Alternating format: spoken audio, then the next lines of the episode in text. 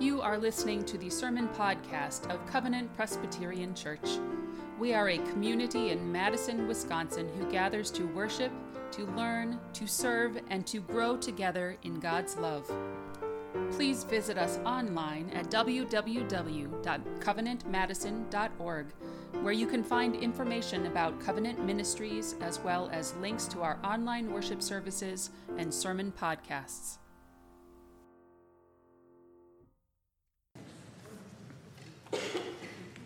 So, before I read the gospel lesson for today, I need to acknowledge that there's a problem with it. The original text that we read in John's Gospels, John's Gospel, has the phrase fear of the Jews.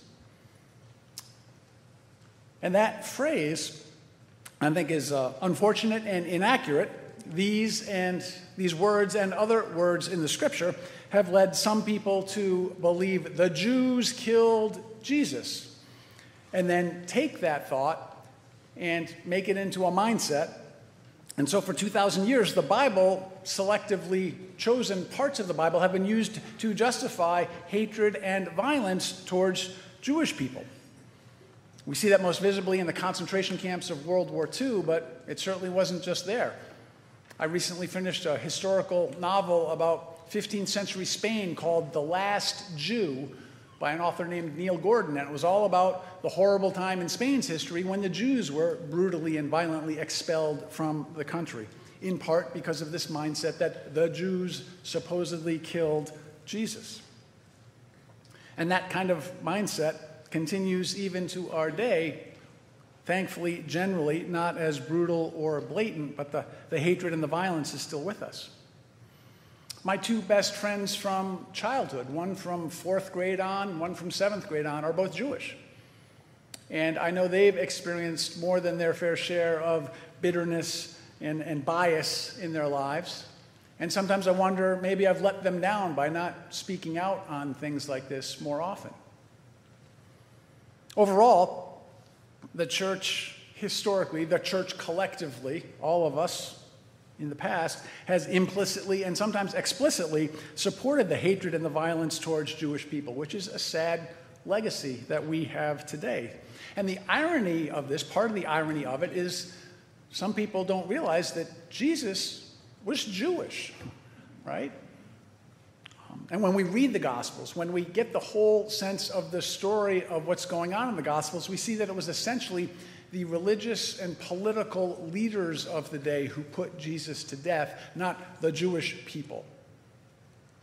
So, in the spirit of that, I'm going to take a little bit of a liberty with our biblical text today. I take the Bible seriously. I wore my, my Bible necktie today because I take the Bible seriously, but I'm going to take a little bit of a liberty with the text and just rephrase something because of the way this text has been abused over the years. So, where it says the Jews, I'm going to change that and say the religious leaders, just to kind of reframe things for us, given 2,000 years of violence towards Jewish people.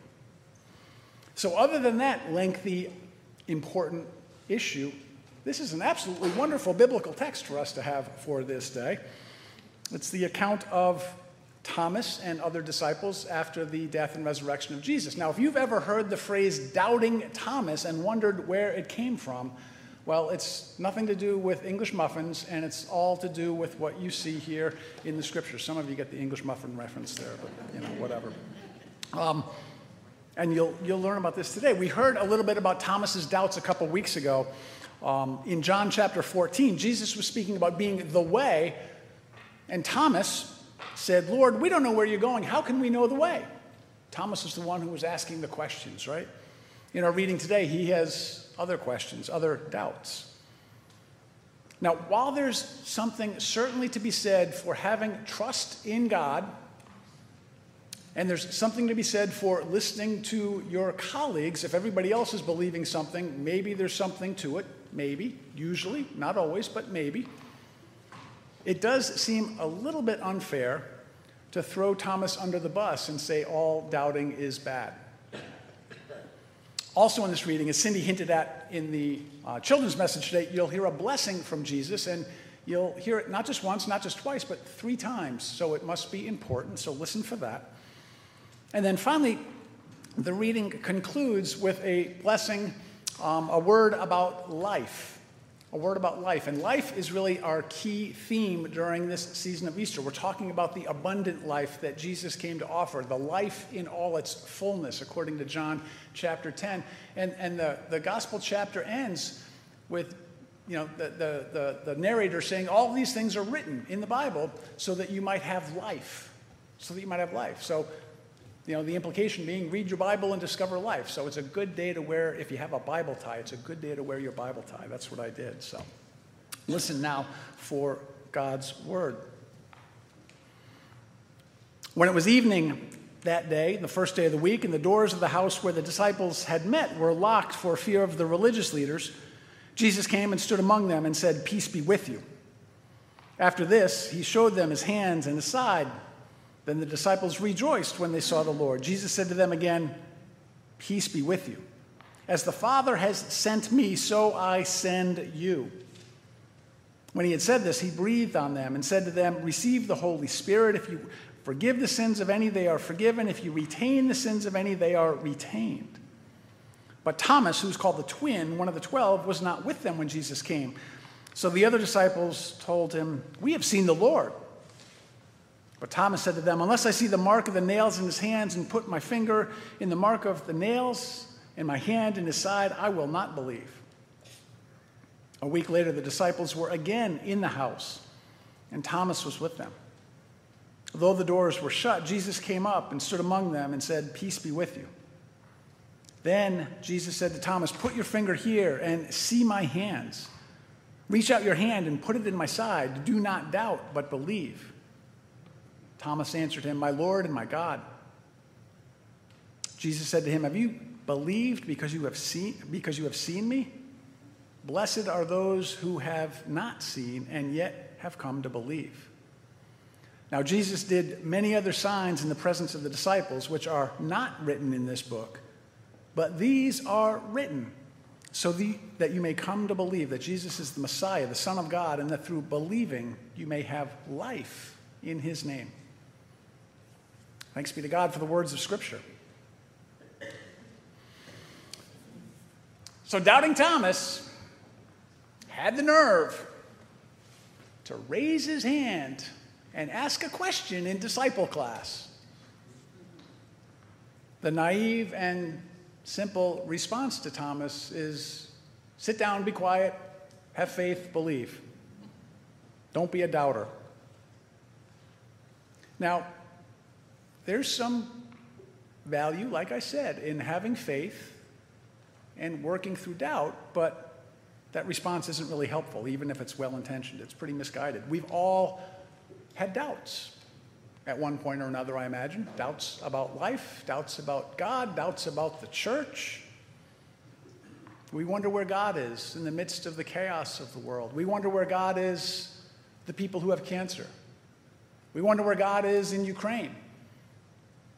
We wonder where God is when our life is a mess.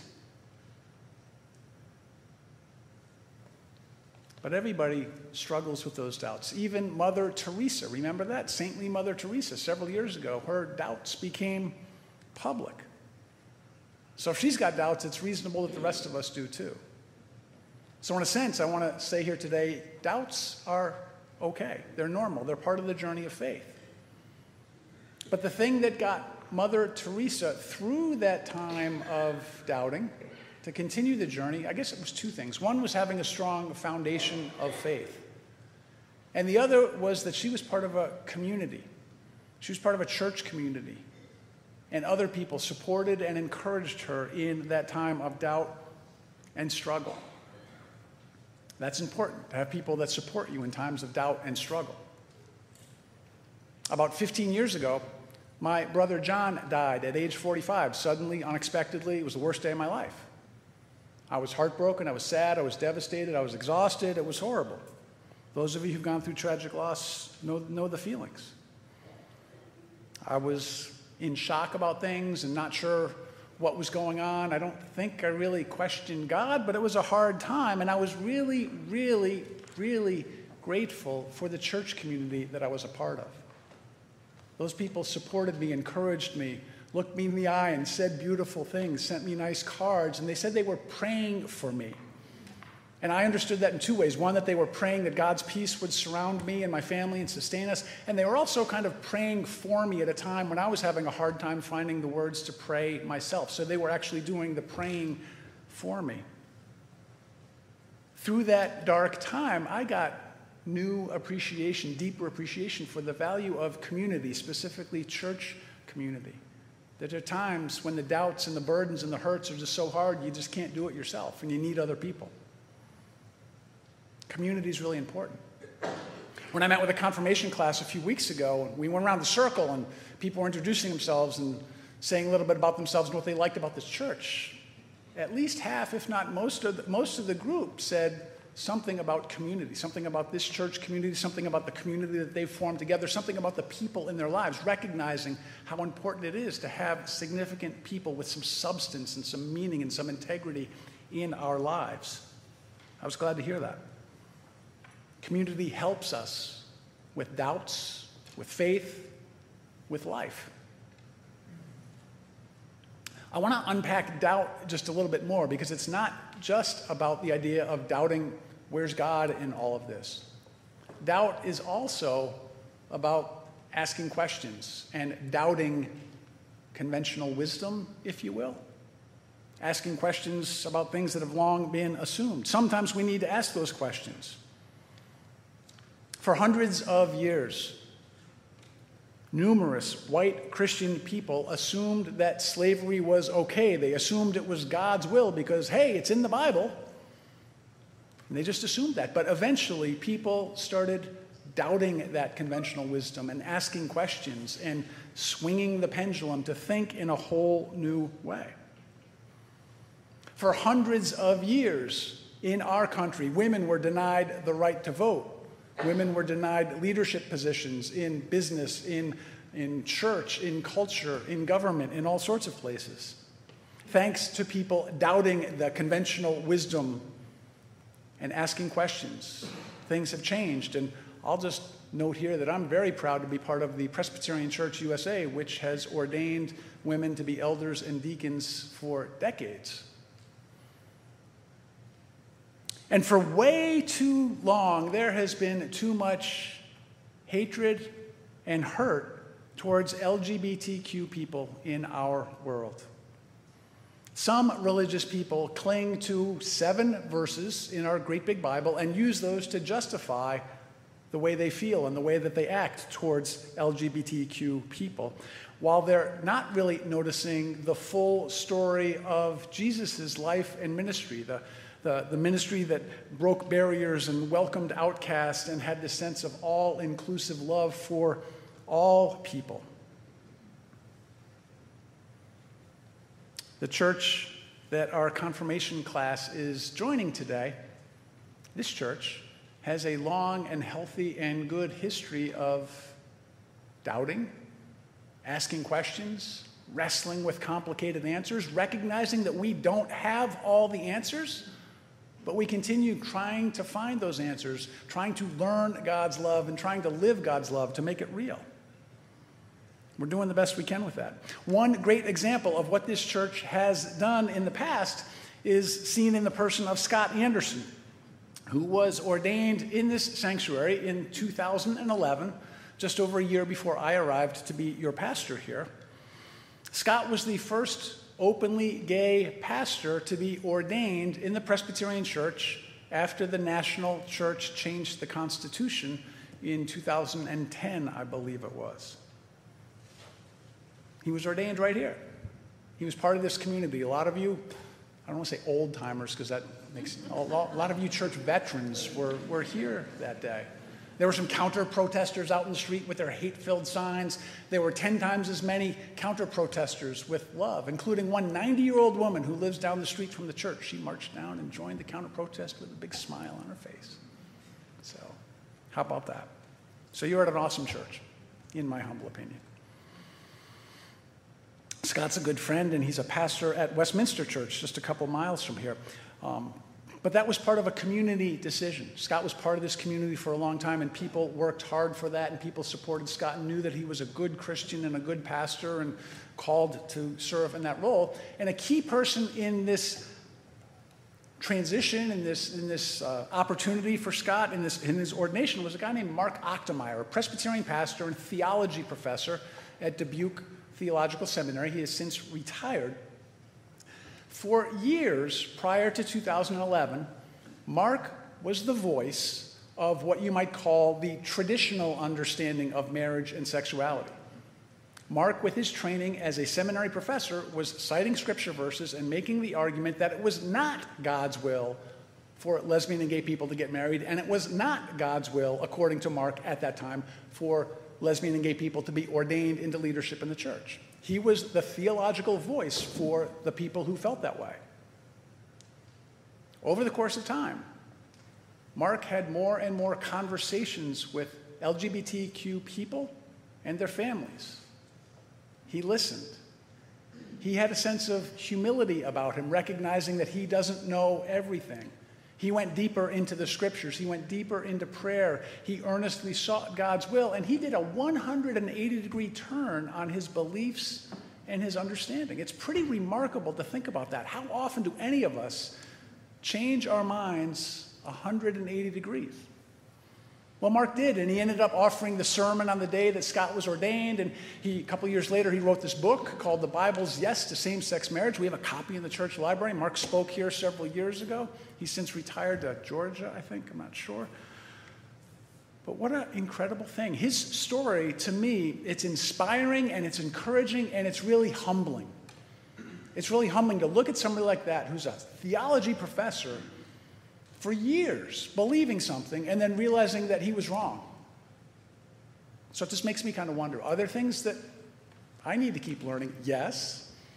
Are there things that I'm not getting right at this point? Probably almost certainly.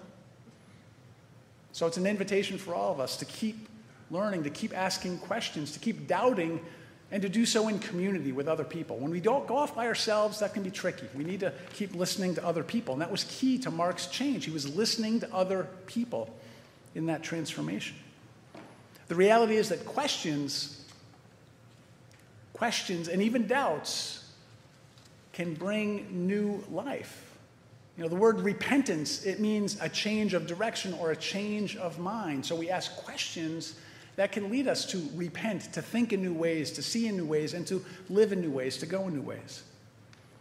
Well, historically, the church has not always been real fond of questions, right?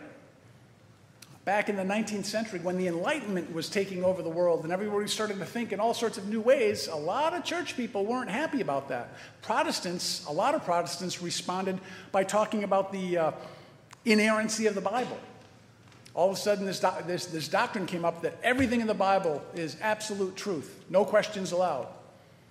And a lot of Catholics responded by coming up with the doctrine of the infallibility of the Pope. No matter what the Pope says, it's absolute truth, no questions allowed. Interesting way that the church responded to that time of uncertainty when people were starting to ask some of these questions about race and gender and other things. I'm glad to be part of a church, again, the Presbyterian Church, where we welcome those questions. To this day, though, fundamentalism in all religious traditions don't really like questions. Again, the irony here is that Jesus loved questions. You ever notice that? How many questions Jesus asked? How sometimes he didn't even answer the questions he was asked, except with another question? right? Um, if you Google this, you'll see there are dozens, if not hundreds, of times in the gospel when Jesus asked questions. While calling the first disciples in John's gospel, Jesus said, What are you looking for? While talking to people about priorities and possessions and purpose of life, Jesus said, Why would people gain the whole world but lose their lives? When teaching about loving neighbors and after talking about that parable of the Good Samaritan, the guy that was beat up by the side of the road and the two religious people ignored him and this foreigner took care of him, Jesus asked the question which of these three do you think was a neighbor to the man who fell into the hands of the robbers? Jesus asked these and other questions, and I think implicitly he encourages us to ask questions as well so that we can keep learning and keep growing. And so we can fully experience the life that God has offered us in Jesus Christ. The good news of Easter is that in Jesus Christ we are given the gift of abundant life, life in all its fullness. So, on the journey together with our questions, with our faith, hope, and love, we're doing the best we can to figure out what this life is really all about. Thanks be to God. Amen.